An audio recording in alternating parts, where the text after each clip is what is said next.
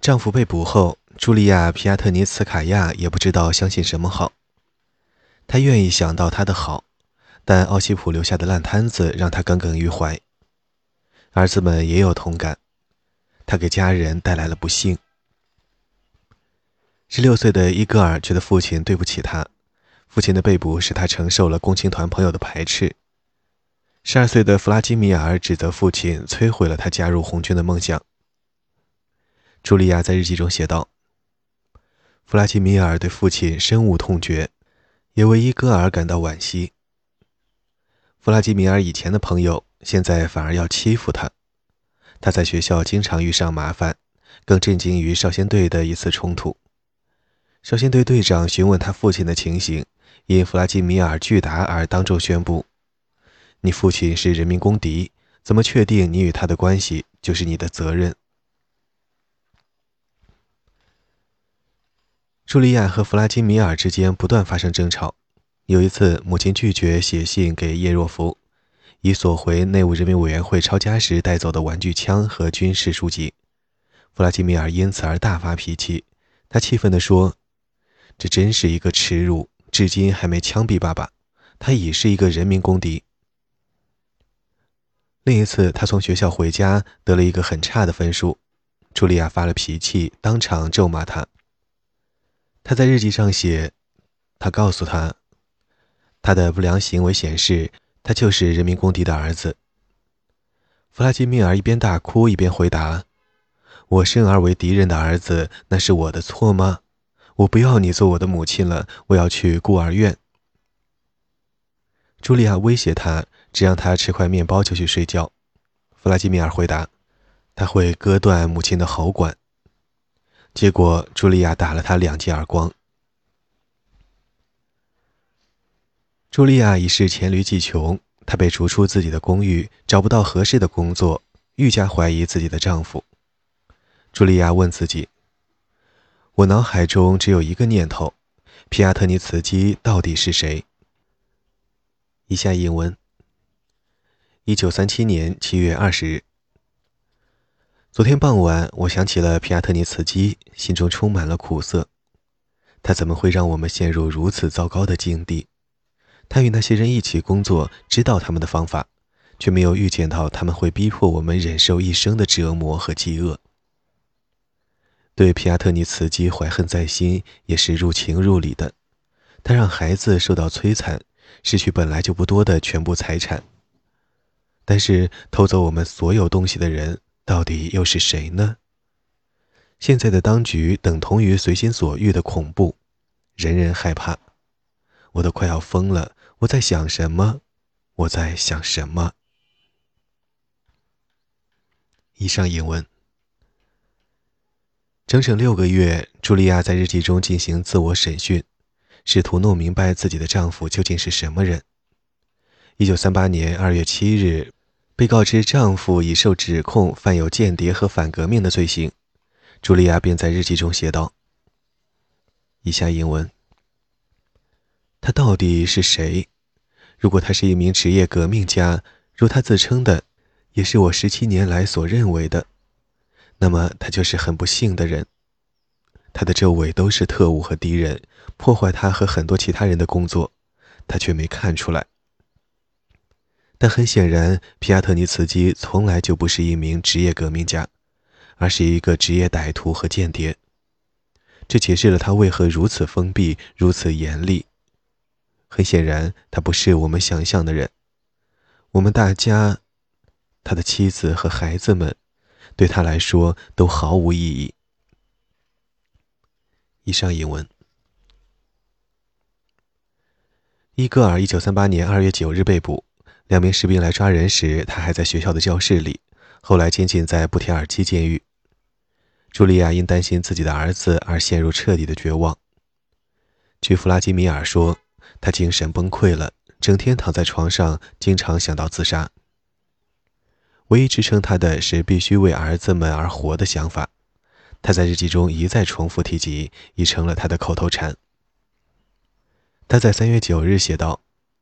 最好还是去死，但我的沃尔卡和伊格尔将在这个世界上没有一个亲人。我是他们的一切，这意味着我必须活下去。然而，茱莉亚有时感到如此沮丧。她能想象的唯一救赎就是断绝一切关系，甚至是与儿子的联系。以下引文：一九三八年二月十七日，昨晚我想已找到了解决方法，但不是自杀。由于我薄弱的意志和深刻的绝望，这原本是最简单、最具吸引力的方法。现在改成这一种新的思路：孩子不是必要的。把沃尔卡交给国家，自己只为工作而活，持续不断的工作，停下来只是为了阅读，活得更贴近自然，冷漠以对任何人。这似乎是一个很好的方法。只投身于工作，再也没有会被带走的亲人。我为何要留住沃尔卡？与他何意？我已被埋在大山之下，无法享受正常人的生活，无法帮助沃尔卡。他想要活下去，想要朋友、阳光、温馨的家、有意义的生存，而我，只是反革命的棋子。以上译文。茱莉亚一直在揣摩奥西普和伊戈尔被捕的原因。他不同于弗拉基米尔，无法把奥西普当作人民公敌，也恨不起来。他在日记中指出：“沃尔卡在折磨我。”因为我无法憎恨皮亚特尼茨基，起初我还以为我终究会恨他的，但到头来我还是有太多疑惑。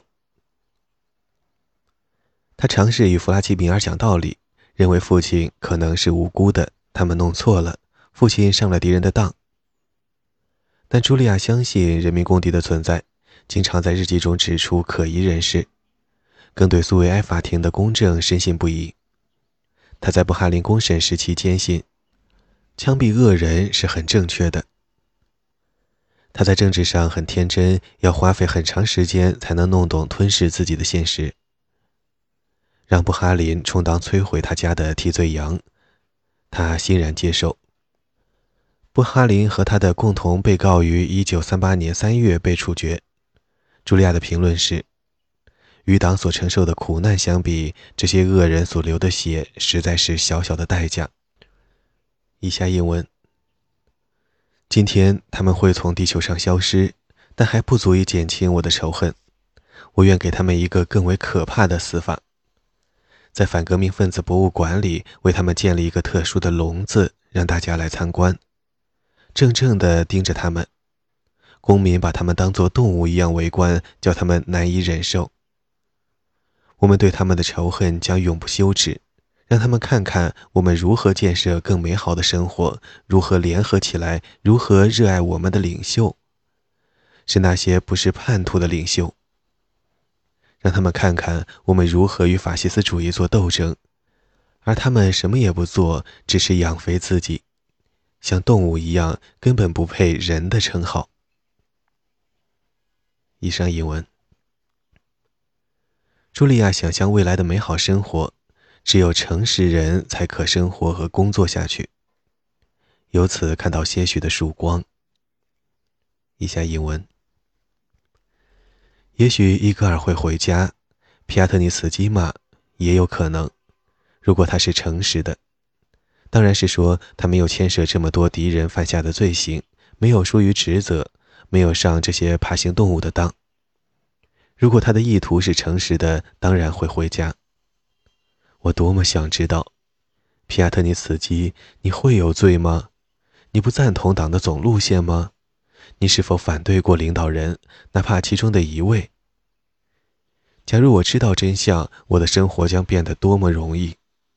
至于伊戈尔，我想起了他父亲的话：“真金不怕火炼，经不起考验的，我们也不需要。”以上引文。茱莉亚决定寄希望于真金不怕火炼。如果奥西普是无辜的，他也能幸存于大恐怖。皮亚特涅茨基被囚禁在布提尔基监狱，也是他儿子深陷其中的监狱。一九三八年四月初，列夫拉兹贡在一个拥挤的牢房与他相遇。建造时定为可供关押二十五人。当时关押六十七人。拉兹贡看到一名消瘦佝偻的老头，满脸创伤。皮亚特尼茨基当时五十六岁。以下引文：他看到我在注视他的脸，便解释说，这些伤疤是审讯人的金属皮带扣所留下的。一九三七年的头几个月，我曾看到皮亚特尼茨基。现在站在我面前的他，与我以前见过的相比，判若两人，完全无法辨认。只有眼睛仍保持同样的明亮和活力，只是变得更加悲哀，暴露了他在精神上所承受的巨大煎熬。以上引文。皮亚特尼茨基询问了拉兹贡的案情以及如何受到牵连的。接下来，拉兹贡反问了他的情况。以下引文。他先是沉默，然后称对自己的命运不抱幻想。他的案件即将结束，他已做好准备。他还告诉我他们在审讯中如何无尽无休，如何严刑折磨，如何以死相逼，如何屈打成招。但还没说完，他们又来找他了。以上引文。四月十日，皮亚特尼茨基被转移到列夫尔托沃监狱。从四月十二日到七月底的公审，每天晚上都接受系统的拷问。主要审讯人否认使用刑法，声称皮亚特尼茨基表现得冷静而克制，但有一次因某种原因而变得烦躁，要求喝水，拿起水壶后却用它猛击自己的头部。七月十七日，奥西普与一百三十七名其他囚犯一起接受最高苏维埃军事法庭的公审。他被指控为法西斯间谍团伙的首犯之一，由托洛茨基分子和右派组成，潜伏在共产国际。耶若夫送交斯大林一份定罪人的名单，被克里姆林宫总统档案馆保存下来。名单顶端写有一行简短的手令：枪毙所有的一百三十八人。斯大林、莫洛托夫、茱莉亚对此一无所知。他在布提尔基监狱外排队给儿子送包裹，甚至不知道皮亚特尼茨基也关押在此。越是听不到奥西普的消息，他就越难坚持他是无辜的。每个人都叫他忘记奥西普，只为自己和两个儿子着想。四月十二日。即奥西普在列夫尔托沃监狱开始重新受刑的那一夜，茱莉亚做了一个噩梦，梦见自己受到一只猫的折磨。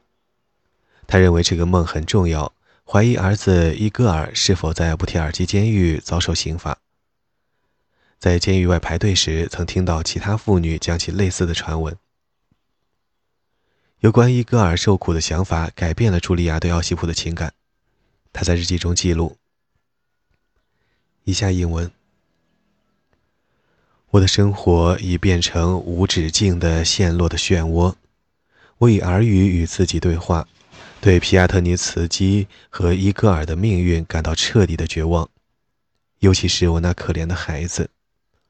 他的第十七个春天是在悲惨、黑暗、肮脏的牢房中，与陌生人一起度过的。他是无辜的，这最重要。皮亚特尼茨基已经有过自己的生活，他没有辨认出周围的敌人或自甘堕落了，这并不让人震惊，因为是他自己要投入政治的。但伊戈尔，以上英文已经帮不了奥西普的想法，使茱莉亚下定决心要尽一切可能来帮助尚有很长生命旅程的伊戈尔。她接受了丈夫有罪的可能。但不愿接受十六岁的儿子也参与了犯罪。茱莉亚决定背弃丈夫，希望以此挽救儿子。他拜访莫斯科的检察官办公室，被告知皮亚特尼茨基已犯了反对国家的重罪，便回答：“如果真是这样，他对我来说已毫无意义。”检察官建议茱莉亚开始新的生活。他回答：“他很愿意为内务人民委员会工作。”他鼓励他提出正式申请，并允诺会提供支持。茱莉亚把检察官看作自己的同情者。以下引文。我热情地握着他的手，也流露了太多情感，这是我一直未能控制的。我感到这个人还是可亲近的，他的任务很艰巨，但又是必须的。作为一个同志，我想表达对他的尊重。对那些从党内铲除蠢猪的同志，我更想给予精神上的支持。我再次强调，尽管自己要忍受痛苦，尽管无辜者可能被牺牲，希望我的伊戈尔不是其中之一。我一定要坚持原则，一定要维护纪律，保持耐心，一定要，绝对必须找到做出积极贡献的途径，否则人民中间便没有我的位置。以上引文。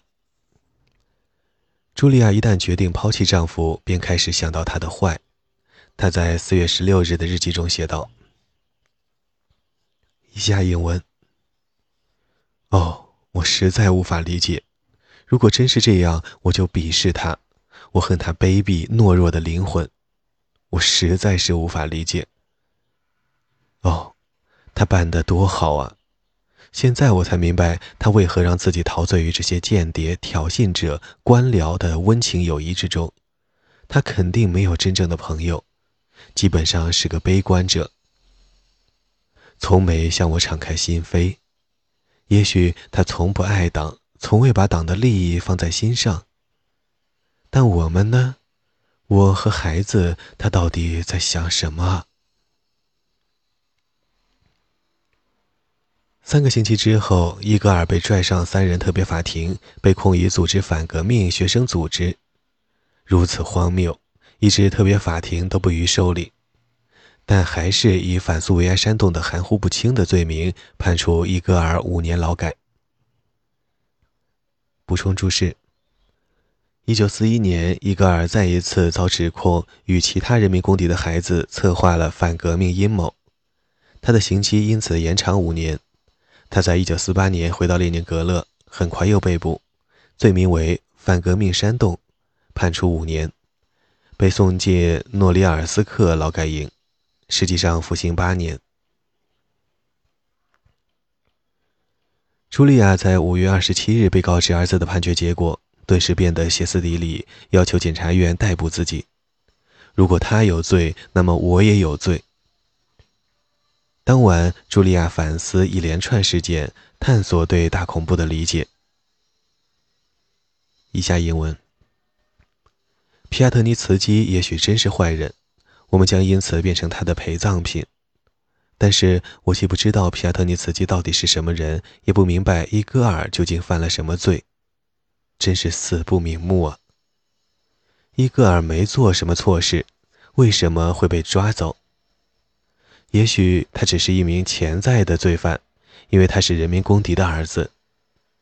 也许这只是对部分居民的强制征调，他们是国家不予信任的，却又能充作劳动力。我不懂，但听起来合乎逻辑。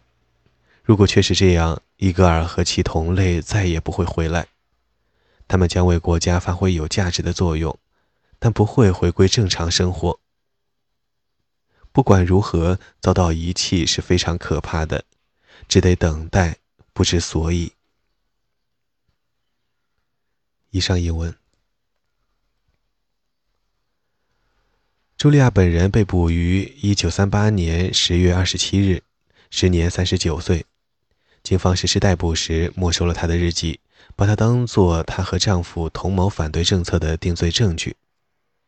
他被送去偏远的坎达拉克夏劳改营，位于摩尔曼斯克的原北地区。弗拉基米尔随他同行。事实上，他病得厉害，刚刚动过手术，是从病床上给带走的。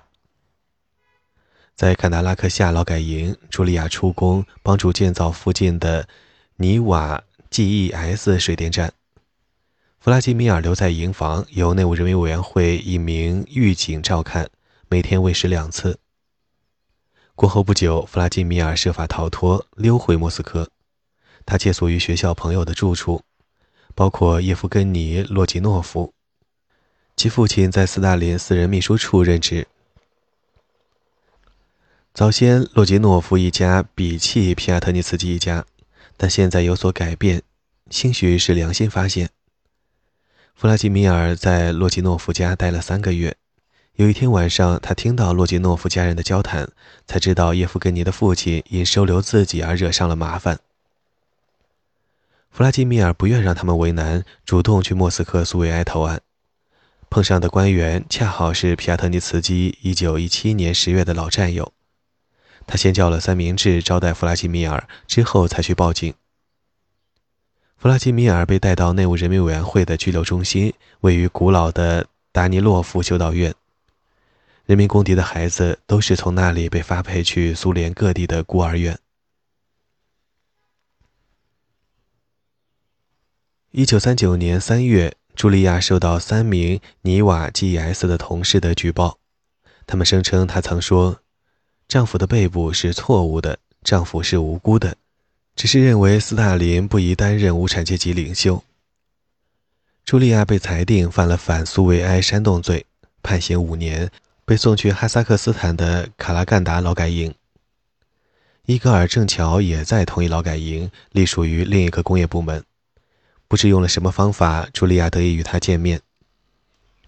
伊戈尔回忆：“我们一起度过了十分美好却又异常悲伤的一天。”最后，他只得悻悻而回。茱莉亚体力不支，精神失常，根本承受不了劳改营的艰辛。她依然美丽，引起营地指挥官的垂涎。这也许可以解释她何以被允许探访伊戈尔，但她予以拒绝。指挥官恼羞成怒，把她送去大坝建设工地，充当体力劳动者，以示惩罚。他必须站在齐腰深的冷水中，每天挖泥十六小时。他因此病倒，死于1940年冬天一个无法确定的时辰。伊戈尔从劳改营获释以后，在1958年接待了家庭老熟人吉娜，他也是卡拉干达劳改营的囚犯，在那里见过他的母亲。吉娜告诉伊戈尔，茱莉亚已死于劳改营医院，葬身于一个万人坑。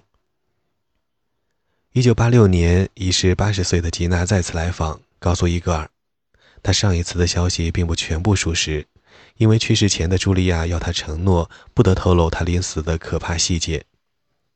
吉娜现在承认，当时自己也不敢透露真相。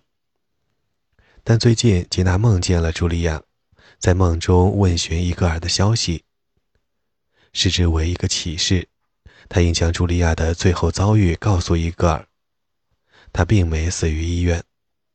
一九四零年十二月，吉娜去卡拉干达劳改营看望茱莉亚，但没人愿意透露她在哪里。最终，有个妇人手指草原上的羊圈，叫他去那里找。吉娜走进羊圈，羊群当中躺在冰冻地面上的就是茱莉亚。以下英文：他快死了，浑身烧得发烫，颤抖不已。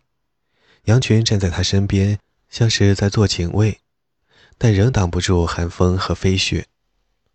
我在他身边蹲下，他试图抬起身子，但没有力气。我拉起他的手，试图以我的呼吸给他些许的温暖。他问：“你是谁？”我把自己的名字告诉他，只说是你叫我来的，你让我帮忙找到他。他一下振作起来。伊戈尔，我的儿子。他挪动冻僵的嘴唇，低声说道：“我的小男孩，帮他一把，我求求你，帮他活下去。”我让他冷静下来，满口答应我会照顾你，仿佛你的生死全掌握在我的手中。茱莉亚低声说：“请答应我，不要告诉他他母亲是怎么死的。”答应我。他已经神志不清，我蹲在他身旁，也一口答应。然后身后传来狱警的喝问：“你从哪里来的？怎么跑到这里？”那个狱警一把抓住我，将我双手反绑在身后，押出羊圈。你是谁？我解释我是工具车间的小组长，只是路过，意外发现这名女子，但我仍被扣留。他们告诉我，不许透露我所看到的。闭上你的嘴，不准说一个字。以上译文。茱莉亚死于羊圈，她病倒后被扔在那里，不许任何人探望。后来就葬在她去世的地方。以上为《耳语者》第四章，大恐怖，一九三七至一九三八。朗读者：宁静的童年。微信号是同名拼音。